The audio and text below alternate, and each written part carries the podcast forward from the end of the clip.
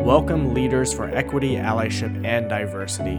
If you did not guess it before, yes, that does spell lead, L E A D. This is a special episode of the Leading People First podcast. If you're frustrated, saddened, bewildered, disgusted, or feeling any other range of emotions due to the hate, violence, inequity, and injustice in our society, you are not alone and you've come to the right place. A group of awesome leaders banded together to do something about this, and we have formed the group LEAD. We are hosting weekly events to allow leaders to come together to learn, discuss, share, activate, and empower to make a difference in this world. What you're about to listen to is some of this discussion from this meeting and a presentation by the amazing Pamela Teagarden on how to move beyond bias by bridging the gap within your organization. If you want to learn more and be empowered to act, you'll have to join us next week. We meet every Thursday at 7:30 p.m. Eastern, 4:30 p.m. Pacific. Listen to the end to get more information and get ready to come together and lead. Let's dive on in. Our guest today is Pamela who goes by Pam. She used to be a banker before she did her graduate studies in corporate. Wow, I can't speak tonight. My my apologies. Corporate behavioral and positive psychology. The work she does as a coach and consultant sits at the intersection of business and behaviors. Her research on inclusive diversity helped her organize a model of what she calls organizational justice that promotes fairness, equity, and transparency in the workplace by reframing the metrics used in our traditional HR and organizational development activities. She only recently moved back to the States here after living most of her adult life in Russia, China, and England. And she told me how shocked she was to see what America had become. Some of the injustices that we've seen in the last decades hit her all at once. Besides working with clients of all sizes, to name a few big ones Microsoft, PWC, Yum Restaurants, Unilever, as well as some smaller companies, equity funders, startups, and incubators, she serves on the Wall Street Journal Task Force on Women in the Economy. She partners with the UN on the global or 17 global sustainability goals. She's faculty to the Thought Leadership Institute for Talent Acquisition in the Fortune 100, to name a few of the organizations that she's a part of. And she's a speaker, facilitator, author, blogger, and advocate, and international ally or intentional ally. My mistake. All right, welcome to the stage, Pam. Thank you. International ally is fine. I feel like I just came back to the States and this is all brand new to me. And um, in the spirit of transparency, before I go any further, I want to say that I'm looking at some amazingly beautiful people. And I want you to know that I am a white person talking to some gorgeous people that want to dismantle white supremacy, which might actually be daunting to some, but I am so with you. You have no idea. I uh, I don't understand what it is to be black. I don't pretend to. I don't understand any other race. My my intersectionality is about being a woman and having white privilege, which I've learned an awful lot about overseas as well as here. Um, I hope, if I haven't already, that I use my privilege to open doors and make things better. Uh, but I, I got to say, as long as I've studied and researched and and dealt with with bias i always understand that there's a message and a messenger and they need to be the right person you know one person can say something and the other person can't you know and uh, so i when i go on my when i march for black lives matter i wear my abolish white supremacy t-shirt because I think that's my message. That's that comes from me. It's a, certainly a different message if it came from someone else, but I so appreciate what this entire group is doing, and I want to be a part of it. So thank you for letting me. It's an honor letting me speak to you all. I do have an idea for you, and I want to present it to you as just one step. It's not the be all end all. We're not going to get world peace by the end of this, but from a, a, place I can stand and a message that is my message, I can talk from the organizational standpoint. So, from a, an icebreaker scenario, I just want you to think for a second about your organization. And maybe you're a coach or a consultant and you're thinking about your client. But whatever organization you're closest to, I want you to think about it. And in the chat, if you wish, up to you, I want you to kind of rate it one being not at all, five being quite a bit in terms of fairness and equity and transparency? What does it feel like to work or see that organization go? And if you're willing, put a little reason why you're putting the score in the chat. One, not at all. Five, they're awesome. Fairest place, most transparent. There's a lot of, if you're looking at the chat as you're typing them in, um, there's a lot of, there, I see comments about there's a desire or the progress is slow or the, you know, uh, I want more, in essence, is what you're saying a lot about. Actions often fall short. People look like they're given little access to what matters. And, and uh, certainly there's a difference if you're thinking about it from the standpoint of the results you see versus the potential you might give to some of the, you know, activities they're doing. High potential. I gotcha. I would love if you would keep that number that you're putting there and and keep it in the back of your head especially if it was a 5 what I want you to think about is how can we sustain that right if it's a 2 a, a 1.5 whatever else I saw a bunch of 2s really and truly. I would say if I was just uh, they went by sometimes too fast but I probably saw more 2s to 2.53 than I did ones or fives right? So so let's think about where where you put your organization. And when we're done when i give you this this idea i have i want you to think about what it is your organization could use what piece of this your organization could use. Um, because the uh, the bridge I hope to build is going to be sustainable diversity and equity and inclusion in your organization. What I'd like you to know is this doesn't actually stop you from whatever your personal agenda is for the justice that you require and deserve. This doesn't stand in the way of that. My idea is to broaden and build that from the organizational perspective. So I'd love it. I think what I'll do is. Um, I'm going to get started on my presentation because then we have more time. I'm hoping for like 15 minutes at the end that we can start talking about some of these scores and what you think might help either sustain or, or build. What I'm going to go through is an idea how we can move beyond bias. And it's from the organizational side. So I don't know how many of you are in charge of diversity, equity, and inclusion, but it doesn't matter. If you work with other people, this is for you because you work with other people. And so I'm going to talk about implicit bias, but I don't really want to talk about the effects of bias to the extent that you know we go deeply into that because we all know the effects of bias are are big. They're they're very important to everybody. Um, but i, I want to stick to just speaking about implicit bias as a as a concept.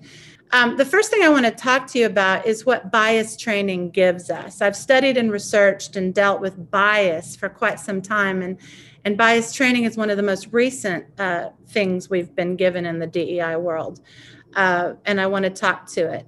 I want to show you where we fall short at work in managing our biases, and I want to show you a pivot that we can move beyond biases. Now, having said that, I'm not going to downplay the effects of bias. Bias is a big deal and it stands between any two people, no matter what they look like, it stands between any two people.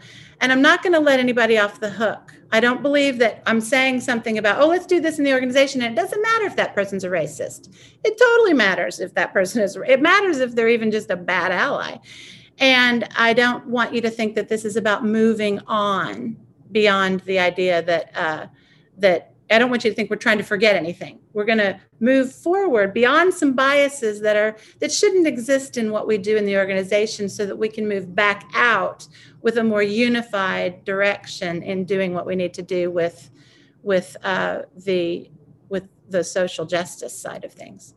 When I go into an organization, I'm usually going in because something is broken. They want me to fix something. Usually they want me to, you know, figure out what to do about that person or this thing. And, and I'm thinking, well, let's just take this from the top. I usually take what is, is a justice conversation and I split it into two conversations. And there's a reason for that. Sometimes we're talking about social justice, and sometimes we're talking about organizational justice. And there's a reason I break them apart they're both the same in a lot of ways. They're justice, and there's an individual that wants to be equally or equitably treated inside of a collective. But on the social justice side, we have every person and every system. And on the organizational side, we're in a culture with one system. So you can say on the organizational side, you can say things like, What do I do if I have a misstep? How do we get back on track? Right? But I can't say that necessarily in the same way in the social justice side because there I need to listen I need to hear the, the, the justice that the person I'm speaking to believes they deserve, and I need to help them find it. That's the, idea I have, anyway, on the two discussions. The other reason they're different is because social justice becomes more of an evolutionary process. And whether you think we're in the right place or the wrong place in terms of, of your particular worldview, um, I don't know what it is to be Black, but I can tell you that uh, Rosa Parks sat on the bus 10 years and 11 days before I was born. And we're having conversations about, you know, Charlottesville and Ferguson and things that are going on. And I don't, as we do all that, the system is banging on. There's a promotion happening, there's recruiting this person over that person. And so I thought instead of waiting until effectively everything, you know, the evolutionary process is not necessarily an outcome that we get tomorrow. Let's look over here and find out what we can do in the organization to bond ourselves around something that we can uh, unify ourselves around in the work we do, and then go back out into the social justice sphere, um, uh, with with more of a of a unified approach to some of the systems that we need to take apart and, and deal with. So that's the reason for the idea but I want to talk about bias training and what that means to the whole revolutionary tactic that we're going forward. Um, I don't know how many of you have been in, uh, involved in, in bias training, but it's a beautiful, beautiful thing. It's uh, it teaches us about our own bias, it our perspectives, and and we speak about others and the pain that we didn't understand until they told us. But in, in terms of generalizing what we get out of bias training, I want to offer you this.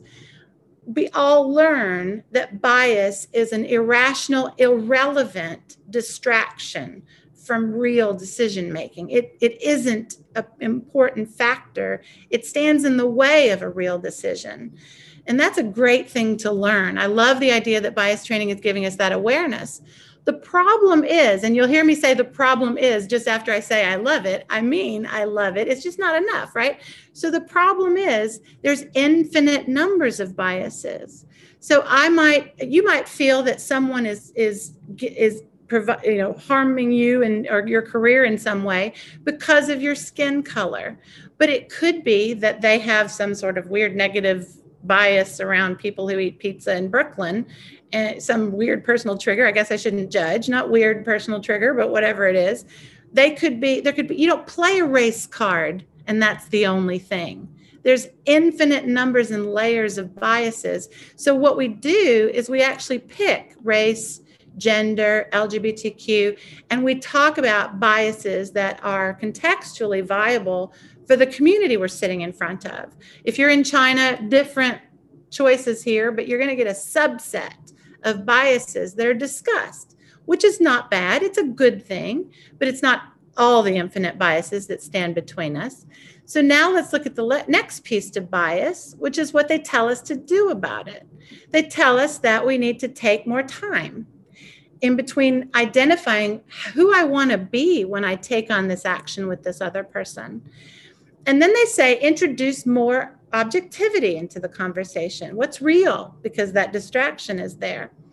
Now, I will give you that these are beautiful answers, and you're about to hear my but because I'm going to say but. But in the first, I want to say that I know from a psycho- psychology standpoint, we don't have the luxury of time for all these micro decisions that we have to make we don't have the ability and when we do and when we're under pressure we have quite a we fracture as a whole human being. So we're not able to take advantage of that reflection time anymore. But even if we could i've got to tell you that we don't all agree on the objectives. Because I've sat with a Saudi male talking about his female boss, and I'm not there to take him away from his religion. So let's just suggest for this that we're going to say it's complex. So we have an infinite number of complexities in bias. As good as bias training is, we have to do something about the idea that we come out of there not well equipped to take care of every single bias in every single complex way. So, what do we do? We create allyship or some other level of norming around a community that actually allows us to have some rules or norms or, or value sets that allow us to deal with biases together, call each other out on it, and, and realize what ideal looks like in, in that world. And, and we do a great job. We move some steps down the path. The problem I see, and this is where, remember, I said, and if any of you saw the two minute introduction, I get called in when allyship isn't as perfect as we wished it was. I want to talk about that because allyship doesn't go all the way across into the organization as much as we'd like it to. And just think about this for a second. If I'm your best friend and greatest ally, because we really, really, really came to grips of our biases and really understand each other, there's going to come a moment when we're in the organization. It could be a military unit, a medical practice, corporate, nonprofit, whatever. And we're going to sit there, and there's going to be one single promotion. Only one of us can get it. Or, you know, some recruiting function, only one person come in the door. So we, we go almost overnight from compassion into competitors. And that's a real problem because in that moment, we use our cognitive bias to, to justify our intentions. So our well intended you know, moment makes sense to us, even though the system still kept banging on. So the allyship wasn't quite enough, and I wanted to understand why. But let me show you what the organization does that tricks us a little bit. It's a little bit of a trick because they give you some thoughts. If this were to break down, we want you to know that we have these posters on the wall and they say how to be ideal in this company, this culture poster is sitting maybe you don't have a company big enough to have a culture poster but i'm sure there's some values that your boss wants you to be. And uh, i'm willing to bet if i if i literally i've placed a five dollar bet on this before but it says customer service excellence uh, teamwork and accountability some level of those four on all the posters. And maybe there's a six ways to be an ally poster. But that's all great except nobody told you what to do when you had a question about the difference between organizational justice and social justice. I know what to do to be an ally, but how does that fit when I'm in this organization? So, what leaders do is they give you the pat answer. Have you ever imagined that the leader comes out and says what the company the the line is, right? They just toe the line and and they're trying their best, but they're giving you that ideal that what you need to become, what you need to aspire to become. And when they do that too often, we start to comply. So I'm now let me go through this. We were compassion, we went to competitors, and when the boss comes out or the HR lady comes out and says something, we're now okay fine we'll just comply. We're trying to be these posters on the wall. And then of course it can get worse and worse. And that's when i get called in now i'm very uh, you know given that i used to be a banker and I, i'm now in psychology i'll sit there and i'll play that game and get rid of this problem and that problem but wouldn't it be awesome if they could do some of this themselves, if they could get across all the way to the organization and be real instead of this idealistic thing that we are all supposed to aspire to become. No argument that the things they're asking us to aspire to become are great. I'm just suggesting that it's a little bit unfair if I'm sitting there trying to be something that you want me to be. How about I figure out something real?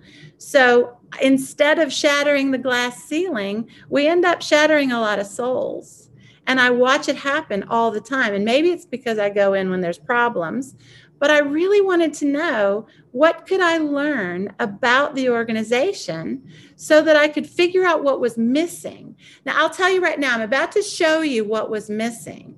And you're going to probably want to know a little bit more. I needed only in this time period to offer the theory of what I'm showing you. And then maybe we can have some conversations in the end of the time period in a second to talk about your organizations. But I'm going to give you more in the chat. There's going to be more opportunity to see these as resources because there was something big missing. And I'm going to venture to guess that you think you've done some of this, right? But because I've been there when it was broken, I know we haven't done enough. So I had to dig fairly deeply to find this. So bear with me. So stay with me on the theory part.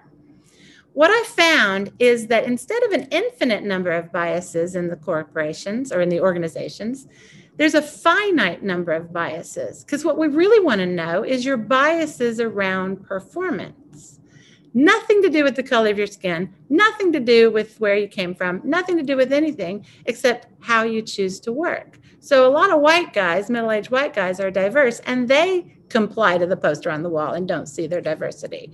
So I'll get to that in a second. The other thing I realized is that it's a simple process, not necessarily easy, but Larry Greiner, who is a Harvard professor, shows us the actual step by step process of what it takes to grow a corporation or an organization. And I want to remind you an organization is not a human being. It's, it may be led by human beings, but it's just a system of goals, one system. So if I understood the step by step growth of an organization, take away social, don't even think about social justice for right now, the step by step, and I understood only the biases that I needed to understand in that moment, could I come up with something? Well, Greiner, Larry Greiner did a really good thing for us. He outlined the mindsets that actually he juxtaposed that over the organizational curve. So I know the mindsets that I need to have to grow an organization in that system of goals to get more money or more foundational uh, uh, donations or whatever it is you're looking for, we need to understand these mindsets.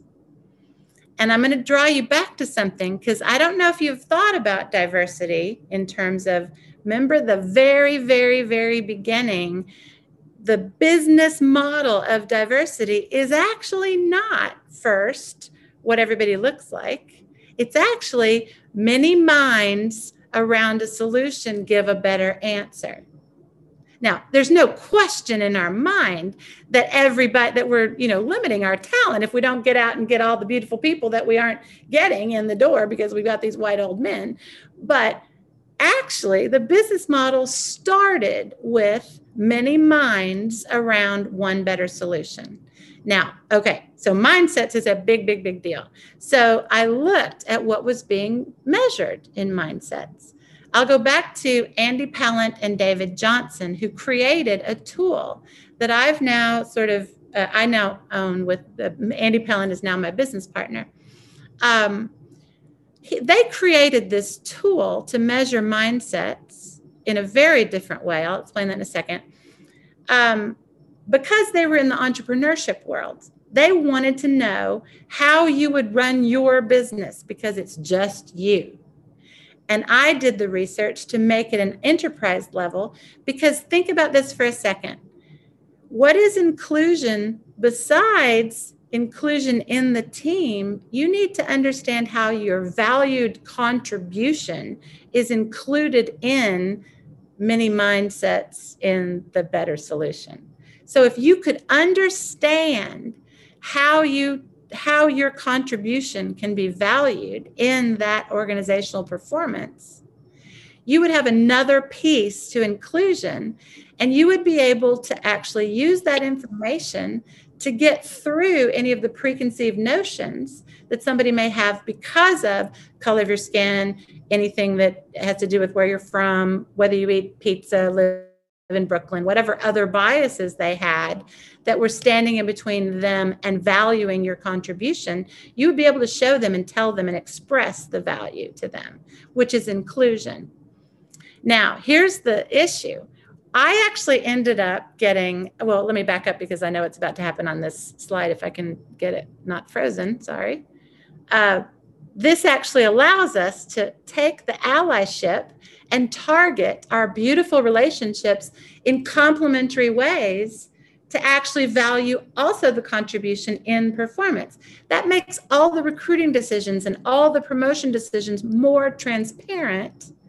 And it means that two people that we might have had preconceived notions about have a transparent view of what they have to gain and give and offer to this next promotion and so it's it's something that allows that equity that fairness that it levels the playing field in one aspect now this was what was missing we couldn't cross the bridge from our world peace we were trying to gather and our perfection culture that we were trying to get we needed to understand truly who the people were and how they could contribute into the organization. Now, I'm going to show you some mindsets in what I give you after this uh, this session. I wanted to explain what they were in terms of how they fit into the model. Uh, it's it takes a second to sort of go through what they are because they're not personality or values or traits. That tells you who somebody is. So I am certified in 30, 40 psychometric tools because of my research. DISC, Myers Briggs, Human Synergistics, VIA, you name it, right? I love them all, but they tell you who somebody is. It's not even behaviors, skills, abilities. That tells you what somebody can do. This is something you might think you're measuring, but you're not really, really, really, really, that's three reallys, maybe four—that you're not really getting them because this is actually your instinctual patterns. Every single person has them. It's not whether you're good or bad at something, it's the instinctual patterns that you approach your work using. So, for example, you might approach um, uh, think of it as, as two sides of a coin. Do you approach risk as a look before you leap person or a give it a go person, right? So you want to, which polarity, which side, which, what are your instinctual patterns? These are the ways you make your micro decisions in the work that you do. And there's only 12 of them. It's a language. Now, what happens with that language is because I can't see inside your brain, I can only see the color of your skin. When you come into my organization, I'm just using color of your skin just because we're talking about race and I don't mean anything but anybody. But when you come into the organization, whatever biases I feel about who you are are evident in the decisions I make about you. But if I understood in a data driven way what your instinctual patterns were, every single person has the ability to be successful. I just need to know how to make you successful. And so you're telling the leader how to lead you, you're telling other people how to work with you. And what tends to happen is uh, I'll give you some examples. There was a, a Black woman lawyer who uh, was recruited into a law firm and she had her instinctual patterns. I gave her the information, coached her through it.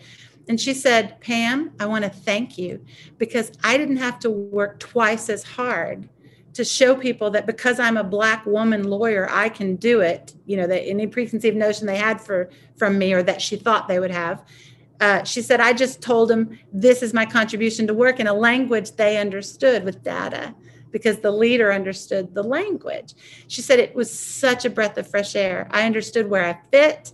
I felt like part of the team immediately. I've had groups of white older men that weren't actually using the diversity in their own mindsets and we got them to actually expand the reach of their performance. And then we could bring in someone else to to uh, work with them that looked different from them. So there's a variety of ways in which this works. But in the end and th- it shows you how someone works.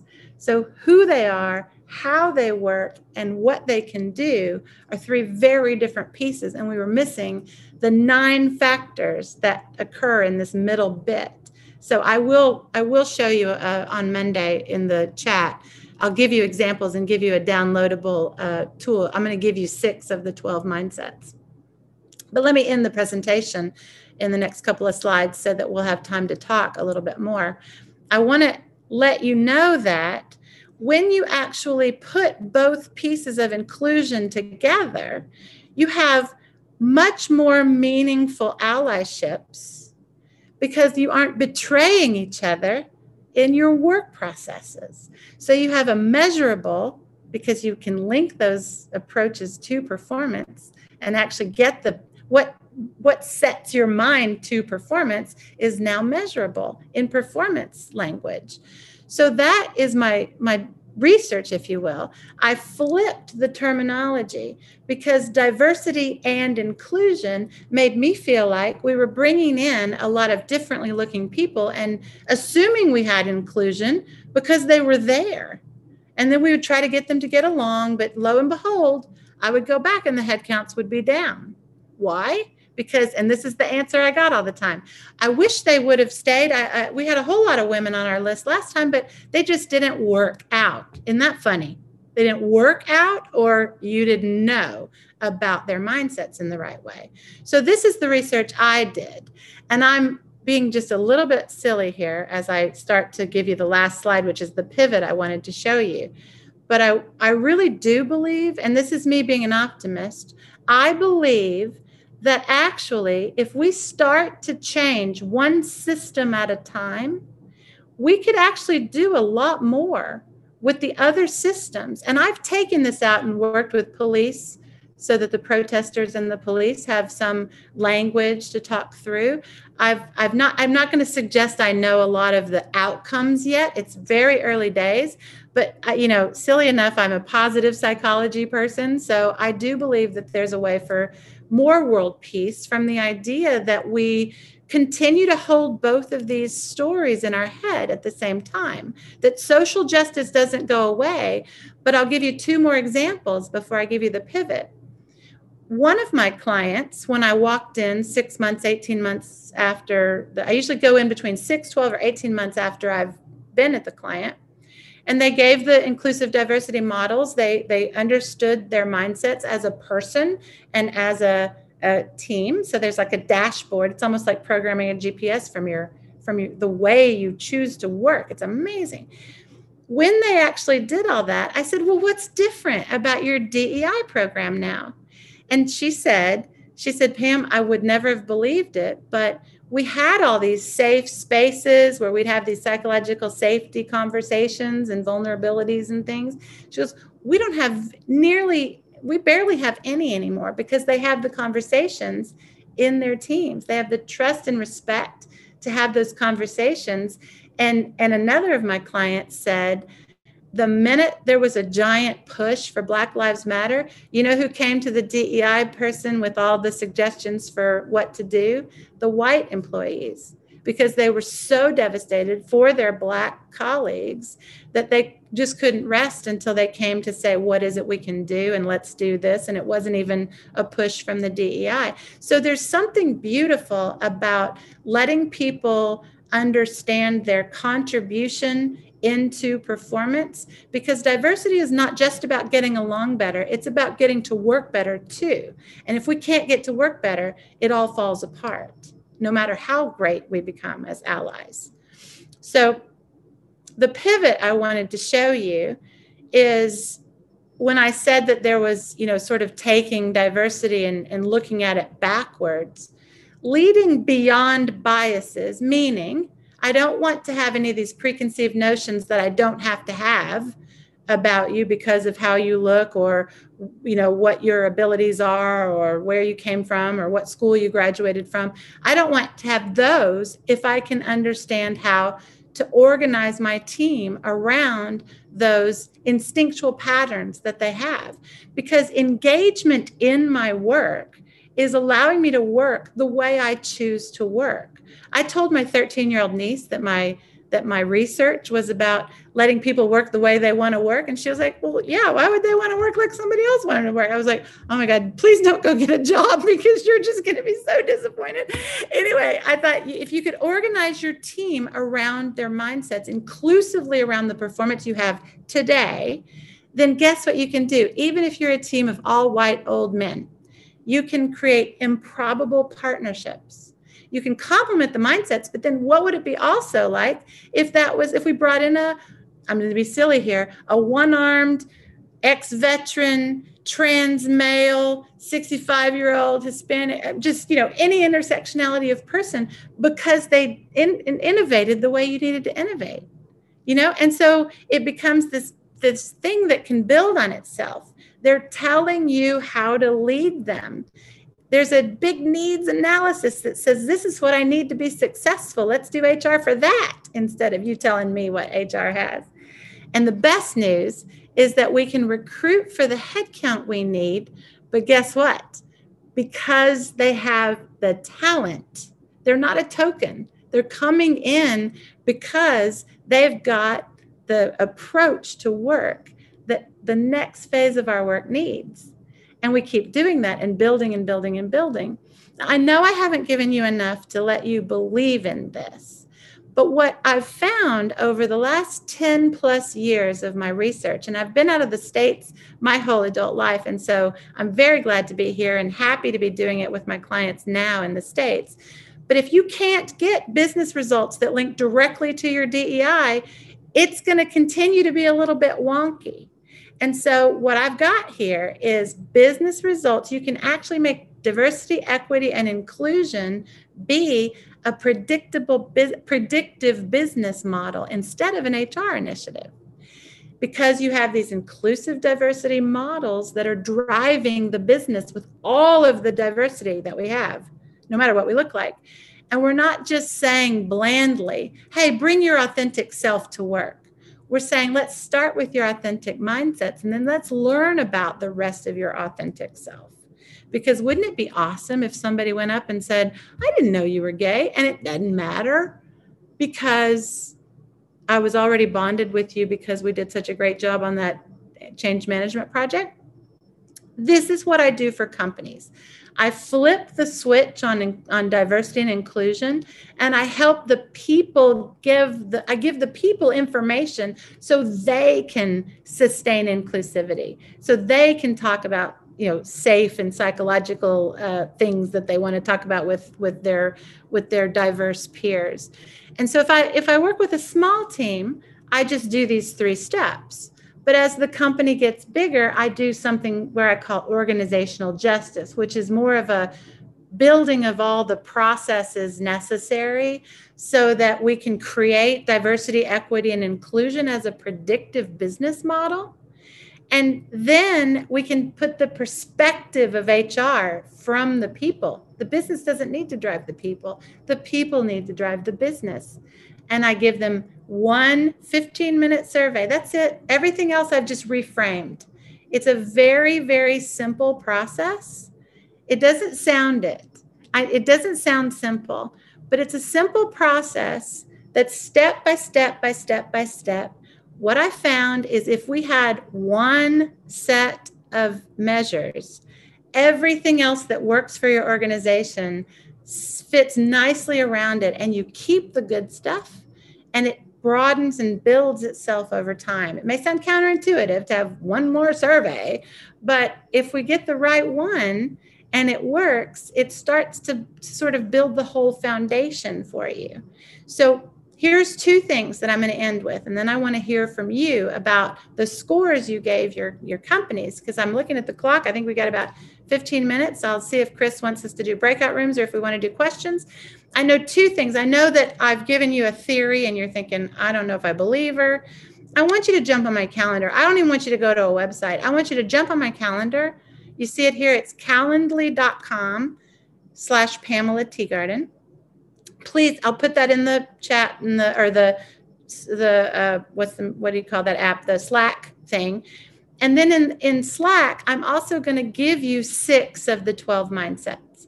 What you'll have and if you'll give me until monday because i need to create just a short video i'm going to do a little short video explaining the measures and i'm going to give you a handout that you print out and it'll give you the six core of the 12 and how to use them because they're just a slight bit different but but they they give you a sense of of just your your natural strength set right in in terms of performance but that is the theory of how we might stick allyship just a little bit longer through the employee experience and actually have a measurable and meaningful way to look at diversity, equity, and inclusion.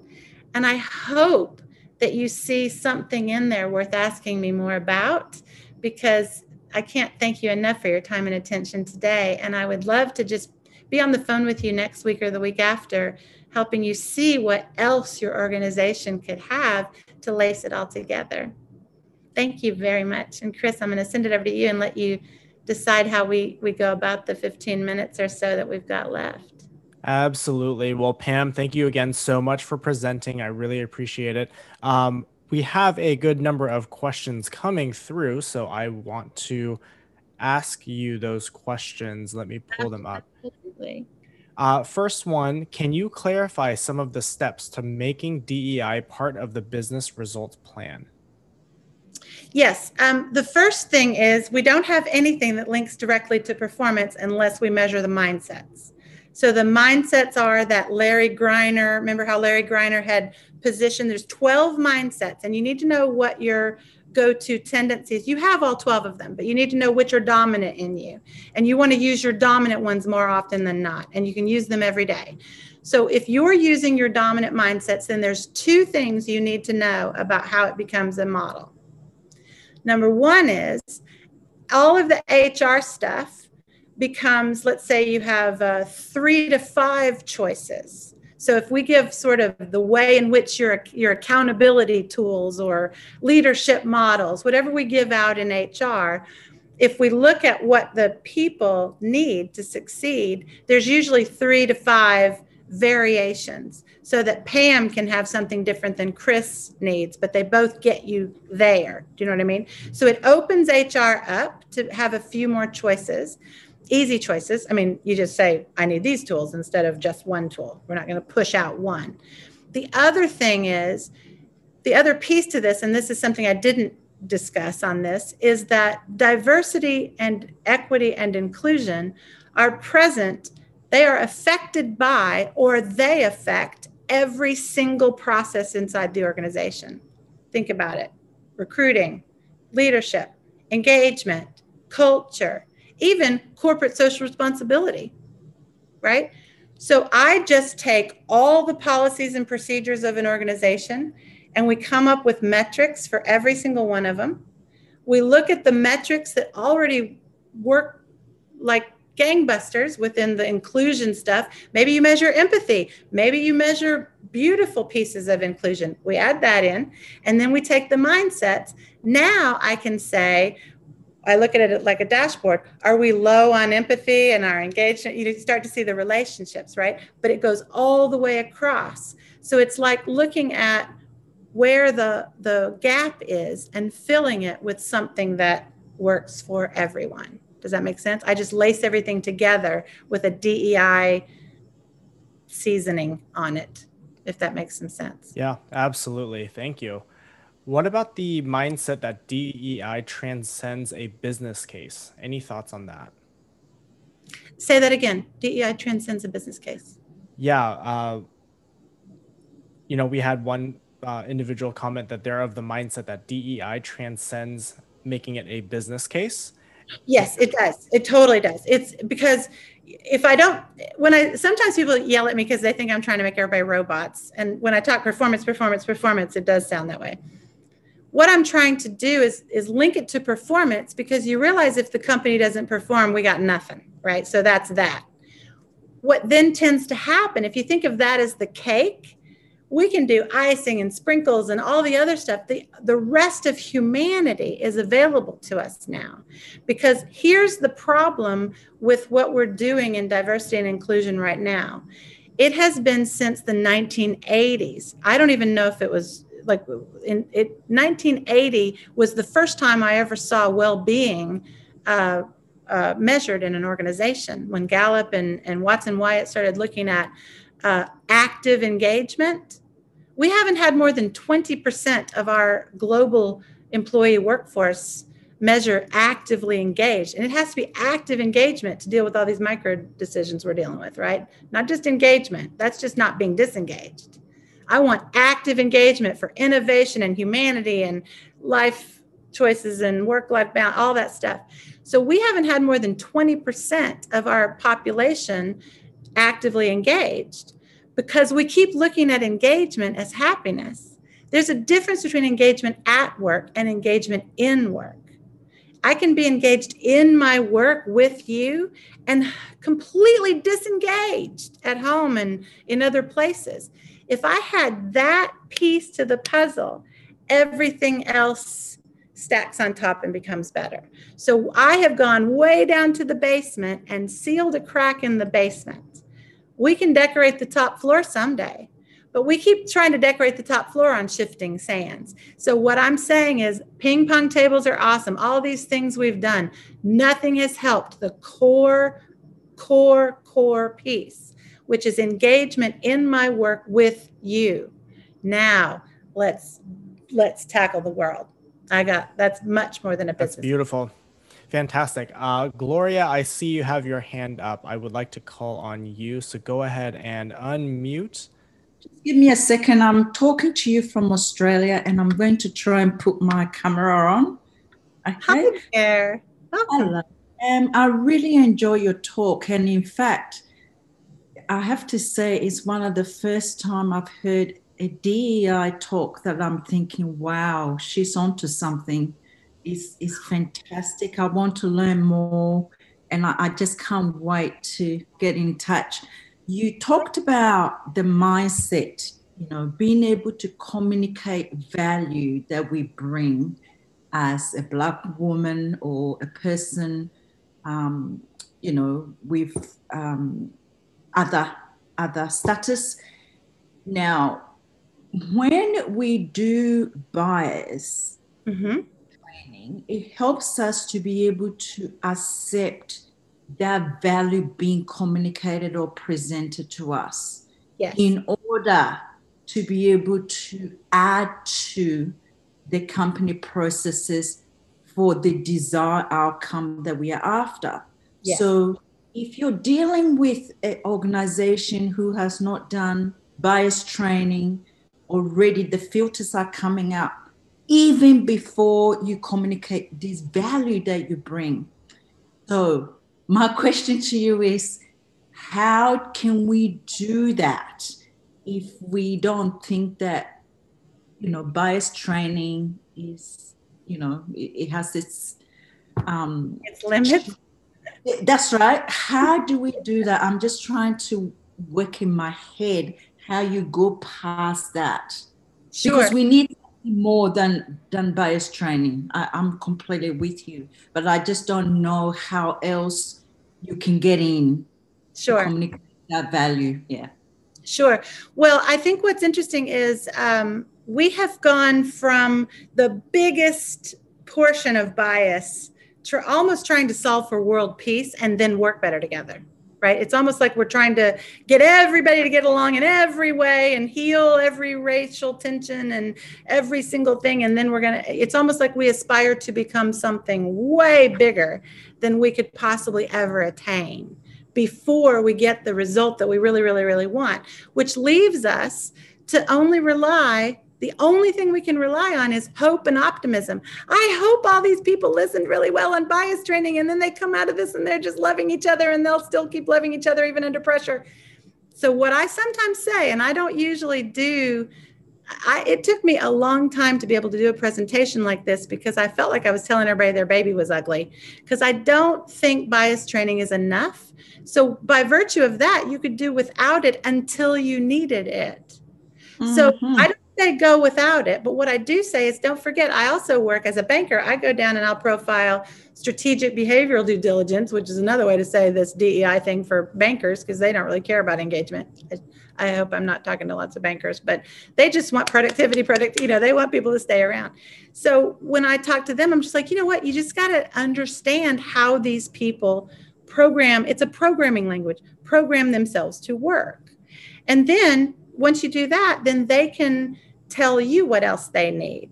Now, once you get past, so I would love to find an organization that had not had bias training and not had this and not had that and not had that and add only what was needed all throughout the process because you you understand how the people work together, but you also understand what they need to be more successful. That's an HR needs analysis. Mm-hmm. Then they be, they want to become you want them to be retention and then you figure out that you've got these three kinds of people you do these three kinds of bias like you do you map it like that. But that's not who i see. I usually see oh this is broken and we tried that and that's all ideal and all this and i think i don't see anything bad. Let me just piece in this little bit and lo and behold they get rid of a couple of things. Not mm. not always but you know sometimes because we lose 500 billion dollars in the us alone for misguided attempts in this that means that we, when you hear survey fatigue, I'm a DISC, I'm a Myers Briggs, I'm a this, I'm a, how many of those can we take when they're not enough information? So hmm. I do, I do see some. Uh, it's like we're cooling a room and there's a crack in the window. We know how to cool the room, but we don't know how to regulate the temperature.